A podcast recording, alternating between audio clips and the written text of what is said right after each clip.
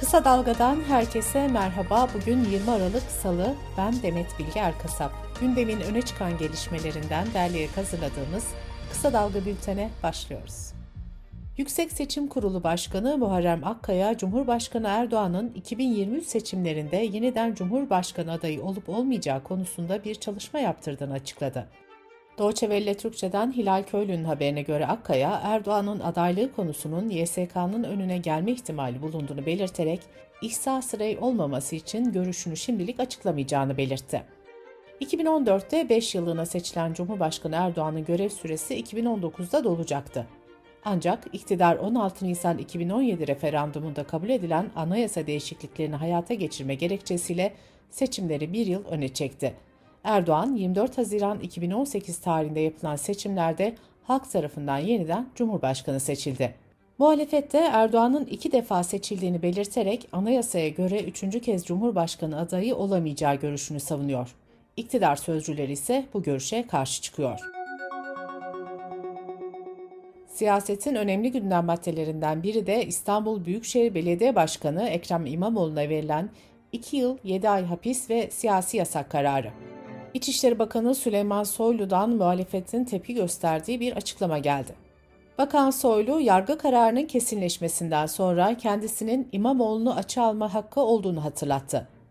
İstanbul Büyükşehir Belediyesi ile ilgili terör soruşturmasında hatırlatan Soylu, teröre karışma durumu varsa mahkeme soruşturmayı açtığı andan itibaren bakanlık kayyım atama yetkisine sahiptir diye konuştu.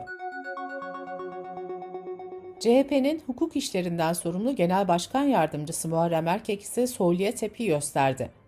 Cesareti varsa uzaklaştırsın diyen Muharrem Erkek, İstanbul'u kaybettiler, Türkiye'yi de kaybedecekler dedi.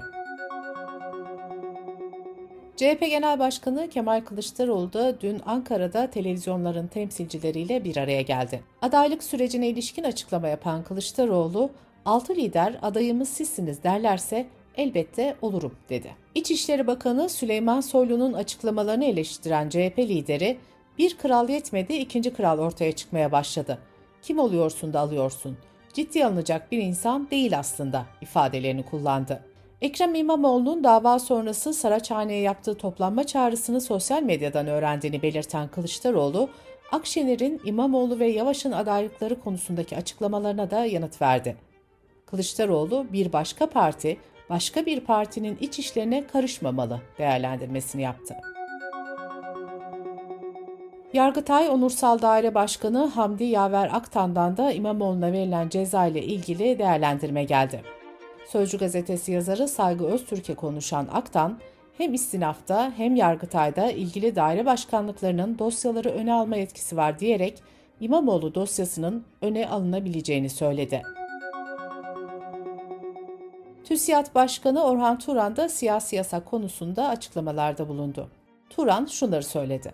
Halkın oyuyla göreve gelen seçilmiş siyasetçilerin ifadeleri nedeniyle görevini yapma ve seçilme hakkından alıkonulmasının çağdaş demokratik bir toplumda yeri olmamalıdır. HDP İstanbul İl Başkanı Ferhat Encü'ye polisin tokat atmasını protesto etmek isteyenler dün Kadıköy'de bir araya geldi. Polis gruba müdahale etti. HDP eş genel başkanı Mithat Sancar da HDP binasına alınmadı. CHP lideri Kemal Kılıçdaroğlu da Twitter'dan paylaşım yaparak Sancar'a yönelik bu tavrı kınadı. 46 sivil toplum örgütü ve oluşum çocukların beslenme hakkı başlıklı bir ortak açıklama yaparak okullarda bir öğün ücretsiz yemek verilmesini istedi. Sivil toplum örgütleri Milli Eğitim Bakanlığı, Aile ve Sosyal Hizmetler Bakanlığı, Sağlık Bakanlığı ve yerel yönetimlere çağrıda bulunarak çocuklara ücretsiz yemek sağlansın, bunun yasal zemini de oluşturulsun dedi. Türkiye İstatistik Kurumu Türkiye nüfusuna ilişkin verileri açıkladı. Buna göre nüfus ve konut sayımına göre Türkiye nüfusu 84 milyon 680 bin 273 kişi oldu. Erkek nüfus 42 milyon 428 bin 101 olurken kadın nüfusta kayıtlara 42 milyon 252 bin 172 olarak geçti. Nüfusun yaş yapısına bakınca ortanca yaşın arttığı görüldü. Ortanca yaş oranı 1935'te %21 iken 2021 yılında %33 oldu.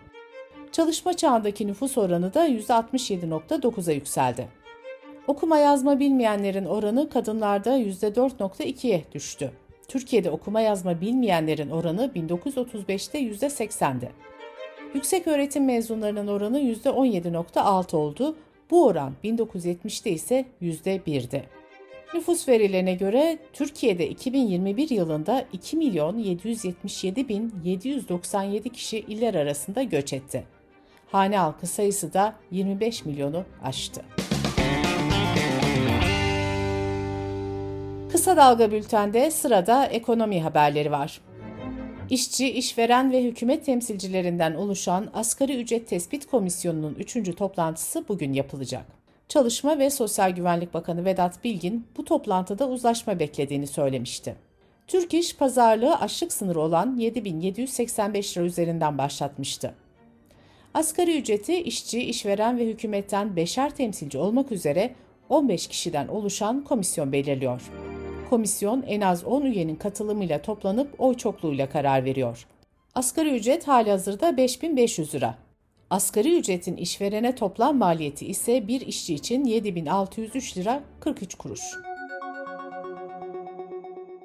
Bütçe verileri devletin harcamalarında da yüksek enflasyon görüldüğünü ortaya koydu. Sözcü gazetesinden Erdoğan Süzer'in haberine göre geçen yılın ilk 11 ayında yiyeceğe 5.6 milyar lira para harcayan kamu kurumlarının bu yılın aynı dönemindeki harcaması 11.4 milyar liraya ulaştı. Devletin yiyecek enflasyonu %100'ü aşmış oldu. Kamu kurum ve kurumlarının ısınmaya harcadığı parada %275 arttı. Devletin elektrik enflasyonu %241, akaryakıt maliyetlerindeki artışı ise %359 oldu. Bu arada Cumhurbaşkanlığının 2022 yılı ödeneği 3.8 milyar liradan 5.8 milyar liraya çıktı. Yıl bitmeden bütçeden 4.3 milyar lira harcandı. 2022'de eklenen ödeneklerle büyüyen Cumhurbaşkanlığı bütçesi 6.6 milyar liralık 2023 yılı bütçesine yaklaşmış oldu. Yeni yıl zamları gelmeden otomobil ihtiyacını karşılamak isteyen tüketiciler bayileri akın etti.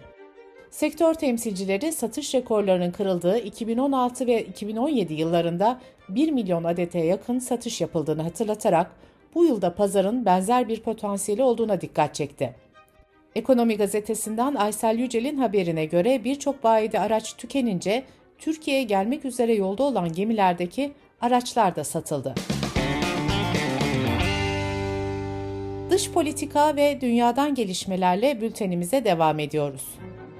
Rusya Devlet Başkanı Putin'in Belarus ziyareti öncesi Ukrayna'nın başkenti Kiev'e İran yapımı İHA'larla saldırı düzenlendi. 35 İHA'nın 30'unun havada vurulduğu açıklandı.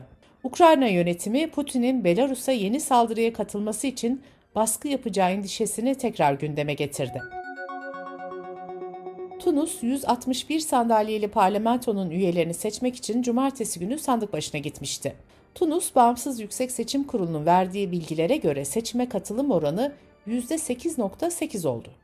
Seçim öncesi boykot çağrısı yapan muhaliflerin çatı oluşumu Ulusal Kurtuluş Cephesi, erken seçimin ardından Cumhurbaşkanı Said'e görevini bırakma çağrısı yaptı.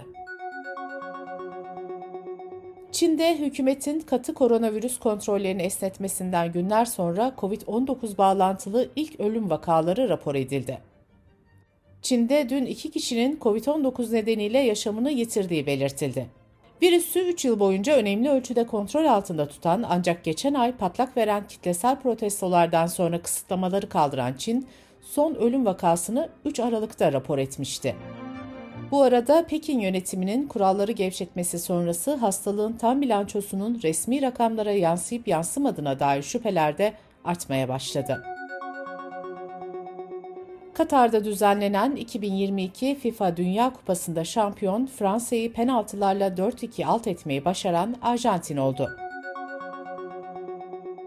Amerikalı bilim insanları insanların ufak göz hareketlerine bakarak akıllarından geçenlerin anlaşılabileceğini söylüyor. Buna göre insanlar iki seçenek arasında kaldığında her birinin artılarını ve eksilerini düşünürken gözlerini birkaç kez sağ ve sola hızlı hızlı oynatıyor. John Hopkins ve Colorado Üniversitesi'nin yaptığı araştırmanın sonucuna göre gözler ne kadar şiddetli hareket ediyorsa o seçeneğin daha çok istendiği ortaya çıkıyor. Bültenimizi kısa dalgadan bir öneriyle bitiriyoruz.